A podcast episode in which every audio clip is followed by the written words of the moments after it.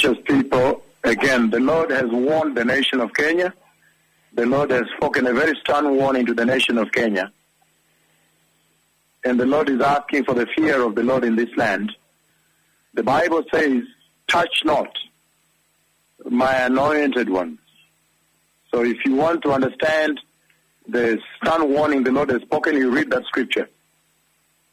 But uh, the Lord again spoke with me, and He has spoken about a very massive, massive healing anointing that is going to befall these two prophets. And I see a tremendous healing, historic healing that is going to take place in Kenya here. That means in the process of running the Sunday services, there is going to be a moment at which the Lord is going to command me to organize a massive, massive healing service here from Runda in Nairobi. Again, the Lord has spoken with me about a massive, massive healing, a tremendous, shocking healing anointing that is coming. And I see a lot of healing. And the Lord, He lifted me up and He took me all the way into His throne room and I stood before the throne of God. And then He showed me the tremendous tree of life and He went and plucked. His hand went and plucked God the Father Himself, plucked the leaves of the tree of life, and then they blossomed they blossomed into very wonderful plants, blossomed in my hand, blossomed and blossomed more. And it was a lot, it was overwhelming, the blossoming.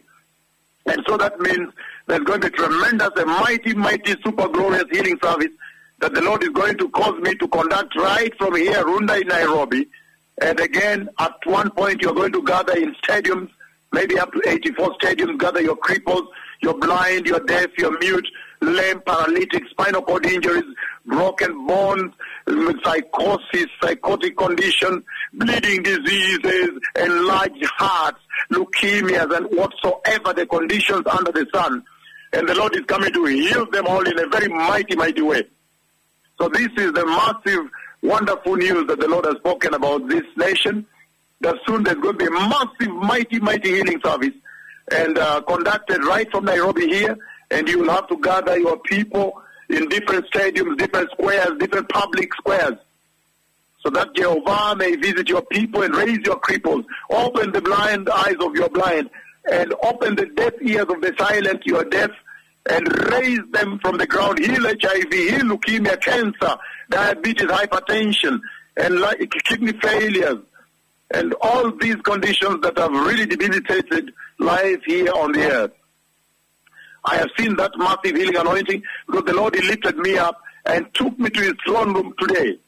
He took me into His throne room, and right before His throne, God the Father walked with me towards the tree of life, and I saw the river of life, and I saw this wonderful tree of life, and His hand plucked.